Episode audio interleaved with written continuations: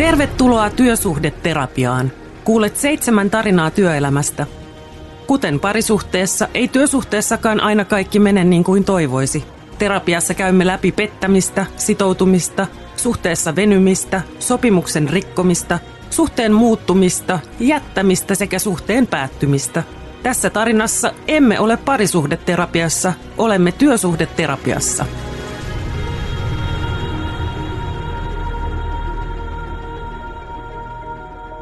Tämä on podcastin toinen jakso seitsemästä.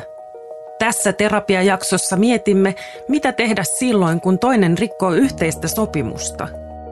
Mitä tarkoitetaan, kun jäsen puhuu lomarahalla, koska nämä lomaan liittyvät tervit menee kyllä kaikilla hyvin helposti sekaisin. Ja Tämän tarinan päähenkilö on vantaalainen, yhden lapsen yksinhuoltaja, 28-vuotias Reetta, nimi muutettu.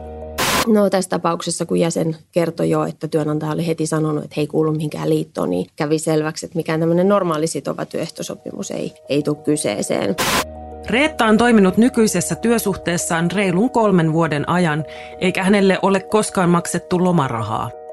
Reetta alkaa ihmetellä asiaa ja selvittää, että hän on oikeutettu lomarahaan, mutta hänen työnantajansa ei ole samaa mieltä. On toukokuu ja Reetta on kuunnellut kavereidensa lomamatkasuunnitelmia jo monta viikkoa. Reetta ihmettelee, miten hänen saman verran tienaavilla ystävillään on varaa matkustaa, kun hänellä itsellään loma-ajan palkka riittää juuri ja juuri elämiseen. Reetta on kuullut ystäviensä mainitsevan lomarahan, jonka he kuulemma saavat kesäisin. Reetta ei ole kehdannut kysyä, mistä muut oikein puhuvat – nyt hän vihdoin päättää selvittää asian, sillä hän on kyllästynyt joka kesäiseen pennin venytykseen. Reetta tarttuu puhelimeen ja soittaa ammattiliittoonsa Ertoon. Reetan soittoon vastaa Taija, joka on tämän tarinan toinen päähenkilö. Taija on työsuhdelakimies ja on kohdannut Reetan pulman useasti ennenkin. Puhelimessa Reetta kertoo, ettei ollut aiemmin kuullut lomarahasta – No tämä meidän jäsen tosiaan kun oli nuori, niin ei tietysti ollut pitkään ollut työelämässäkään, niin ei, ei ollut sitten tällaisesta koskaan aikaisemmin kuullut. Ja kiinnostui sitten kovasti ja vähän yritti etsiä tietoa itse, itse netistä. Ja oli käynyt vähän meidän Erton nettisivuilla työsuhdeoppaassakin kurkkimassa. Ja oli sitten päättänyt ottaa seuraavana päivänä puheeksi työnantajan kanssa työpaikalla ja, ja kysellä, että mikäs, mikäs tämmöinen on ja että miksei meillä, meillä tällaista lomarahaa makseta. Reetan työnantajalla oli ollut vastaus valmiina. Koska yritys ei kuulunut työnantajaliittoon, lomarahaa ei tarvinnut maksaa. No siinä työnantaja oli sitten vaan todennut, että joo, että tämä yritys ei kuulu mihinkään työnantajaliittoon, niin tästä syystä ei ole velvollisuutta tällaista lomarahaa maksaa, eikä sitä sitten, sitten sen vuoksi makseta. Ensin Reetta oli hyväksynyt työnantajansa selityksen, mutta päätti kuitenkin vielä varmistaa asian joltakin ulkopuoliselta – No alkuun jäsen sitä ajatteli, että no näin se varmasti sitten on ja, ja ei siinä sitten ihmeelle pää, mutta kuitenkin vähän jäi sitten vaivaamaan sinne takaraivoon, että onko tämä ihan näin. Ja päätti sitten niin kuin fiksusti ottaa kuitenkin meidän, meidän tuohon työsuhdeneuvontaan. Taija kuuntelee Reettaa ja esittää tälle täsmentäviä kysymyksiä. Hänen pitää ensimmäiseksi varmistua siitä, että molemmat puhuvat samasta asiasta, lomarahasta – Minkälainen sun oli ensin analyysisi tästä tilanteesta? Mä luulen, että meillä kaikilla Erton lakimiehillä ja asiantuntijoilla on se, että, että me ruvetaan ensin selvittämään, että mitä tarkoitetaan, kun jäsen puhuu lomarahalla, koska nämä lomaan liittyvät tervit menee, menee kyllä kaikilla hyvin helposti sekaisin ja varmistuin sitten ensin siitä, että hän tarkoittaa nimenomaan tämän vuosilomapalkan päälle maksettavaa osuutta, koska kaikilla tietysti meillä on oikeus palkalliseen lomaan ja siitä ei ollut tässä kyse, vaan, vaan sitten tosiaan tästä lomarahasta. Taija selittää Reetalle, mikä lomaraha on ja kenellä siihen on oikeus. Lomarahan maksua ei ole määritelty lainsäädännössä, vaan se perustuu työehtosopimukseen, työsopimukseen tai työpaikan käytäntöön. Lomaraha on tyypillisesti määrältään 50 prosenttia vuosilomapalkasta ja se maksetaan vuosilomapalkan lisäksi. Ja kerroin sitten tälle jäsenelle, että tosiaan tämmöinen lomarahaoikeus ei sinänsä perustu mihinkään lainsäädäntöön, eli, eli ehdotonta oikeutta ihan kaikilla siihen ei ole, vaan se perustuu sitten näihin sovellettaviin työehtosopimuksiin tai toki sitten joissain tapauksissa myös työpaikalla noudatettavaan käytäntöön tai työsopimukseen. Niin aloin sitten kyselemään, että onko jäsenellä tietoa, että noudatetaanko heidän, heidän työpaikalla ja hänen työsuhteessaan jotain työehtosopimusta. Jäsen ei tästä ollut tietoinen. Sen jälkeen mä sitten tiedustelin, että lukeeko hänellä työsopimuksessaan mahdollisesti tästä asiasta jotain ja siinäkään ei kuulemma, kuulemma mitään mainintaa ollut. Se on myöskin semmoinen monesti aika hankalasti hahmotettava asia välillä itsellekin, niin, niin saati sitten maallikoille. Niin kerroin, että tämä työehtosopimus on, on työntekijäjärjestön ja, ja yleensä sitten työnantajajärjestön välinen sopimus, kyseisellä alalla noudatettavista työehtosopimuksista. Näissä työehtosopimuksissa yleensä sovitaan palkoista, työajoista, just loma-ajoista ja, ja lomarahoista ja muista eduista, jotka on sitten parempia kuin suoraan lain nojalla olevat etuudet. Taija kertoo Reetalle, että työehtosopimukset voivat olla joko normaalisitovia tai yleissitovia sopimuksia. Näillä normaalisitovilla tarkoitetaan sitten sellaisia, että sopimuksia, että ne velvoittaa niitä osapuolia, jotka on sen, sen sopimuksen tehnyt. Eli tässä tapauksessa tietysti sellaisia työnantajia, jotka kuuluu siihen sopimuksen tehneeseen työnantajaliittoon. No tässä tapauksessa, kun jäsen kertoi jo, että työnantaja oli heti sanonut, että he ei kuulu mihinkään liittoon, niin kävi selväksi, että mikään tämmöinen normaali sitova työehtosopimus ei, ei tule kyseeseen. Koska normaali sitovaa työehtosopimusta ei ole, Taijan pitää selvittää, voiko Reetan työsuhteessa soveltaa yleissitovaa työehtosopimusta, joka velvoittaisi työnantajan yleissitovan työehtosopimuksen määräyksiin.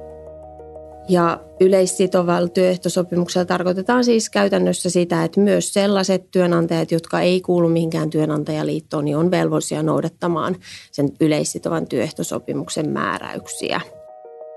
Yleissitova työehtosopimus takaa alan työntekijöille yhtälaiset oikeudet työnantajasta riippumatta. Ja tämä on aika tärkeäkin yhteiskunnallinen järjestelmä, tämä yleissitova työehtosopimus. Ja Ertoki kyllä katsoo, että, että ne on tärkeä, tärkeä elementti estämään tämmöisen palkkadumppauksen, eli, eli palkoilla kilpailun, koska yleissitovuuden ansiosta sit saman toimialan yritykset on niin kuin henkilöstökulujen osalta samalla viivalla markkinoilla. Silloinhan niin kuin yritysten täytyy sitten jollain muulla tavoin pystyä hakemaan se kilpailuvaltti esimerkiksi parempien tuotteiden tai, tai parempien, parempilaatuisten tuotteiden kautta tai, tai muutoin, niin, niin tämä kyllä takaa meidän mielestä sitten reilut työsuhteen ehdot kaikille ja, ja on osaltaan vahvistamassa sitä, että, että työntekijät tulisi sillä palkalla toimeen. Miten työehtosopimusten yleissitovuus määräytyy ja miksi se on tärkeää? Joo, tosiaan työnantaja- ja työntekijäliitot sopivat näistä työehtosopimuksista, joita sitten tietyillä aloilla noudatetaan. Tämä tarkoittaa käytännössä siis sitä, että tämän työehtosopimuksen tulee täyttää seuraavat edellytykset. Sen tulee olla valtakunnallinen, eli tässä työehtosopimuksessa ei ole millään tavalla rajattu sitä soveltamisalaa, vaan tiettyyn paikkakuntaan tai muutoin johonkin alueeseen. Ja sitten valtakunnallisuuden lisäksi niin tosiaan tämän työehtosopimuksen tulee olla edustava ja käytännössä se tarkoittaa sitä, että, että tällä alalla työskentelevistä työntekijöistä vähintään puolet työskentelee sellaisten yritysten palveluksessa, jotka ovat sitten järjestäytyneitä eli kuuluvat tähän työnantajaliittoon. Tässä podcastissa olemme kuulleet alun tarinasta, jossa 28-vuotias Reetta ryhtyy selvittämään, onko hän oikeutettu saamaan työnantajaltaan lomarahaa. Työnantaja ei oman kertomuksensa mukaan ole velvoitettu maksamaan lomarahaa, mutta yleissitova työehtosopimus kertoo toisin. Tulemme kuulemaan, onko Reetan työnantaja rikkonut yhteistä sopimusta tahallaan. Entä miten käy Reetan lomarahojen? Kun sitten kävi ilmi näin, että kyseessä oli tämmöinen huolinta-alan yritys ja meidän jäsen toimii siellä auton selvittäjän roolissa, niin, niin oli sitten helppo todeta, että Erton tämmöinen neuvotteleva huolinta-alan toimihenkilöiden työehtosopimus sitten tulisi sovellettavaksi tämän jäsenen työsuhteessa, koska tämä kyseinen työehtosopimus on yleissitova. Ja hyvä asia oli tietysti sitten se, että tässä kyseisessä työehtosopimuksessa on sitten myös määräykset siitä, että lomarahaa tulee työntekijälle maksaa. Onko näiden yleissitovien työehtosopimusten väärinkäyttö tänä päivänä kuitenkin yleistä? Joo, no tietysti kyllä se varmasti jollain tavalla on, on yleistäkin, mutta mä luulen, että siinä on suurimmalti osin kyse siitä niin kuin tietämättömyydestä. että monesti kyse on siitä, että tämmöisissä pienemmissä yrityksissä, joissa työskentelee vain muutamia, muutamia työntekijöitä, niin nämä yrittäjät ei vaan yksinkertaisesti ole, ole tietoisia siitä, että alalla olisi, olisi tämmöinen soveltuva työehtosopimus. Totta kai varmasti jonkin verran on ihan sitäkin, että tiedetään kyllä, että tulisi noudattaa työehtosopimusta, mutta ajatellaan, että päästään halvemmalla, kun sitä ei noudateta. Mutta uskoisin, että suurimmassa osassa tapauksista kyse on ihan puhtaasti tietämättömyydestä. Reetta suuntaa siis uudestaan työnantajansa eteen ja yrittää ratkaista asian keskustelemalla. Pitkänkään tapaamisen jälkeen työnantaja ei kuitenkaan ole samoilla linjoilla Reetan kanssa – Niinpä Reetta ja Taija päättävät, että Taijan on aika ottaa yhteyttä suoraan työnantajaan.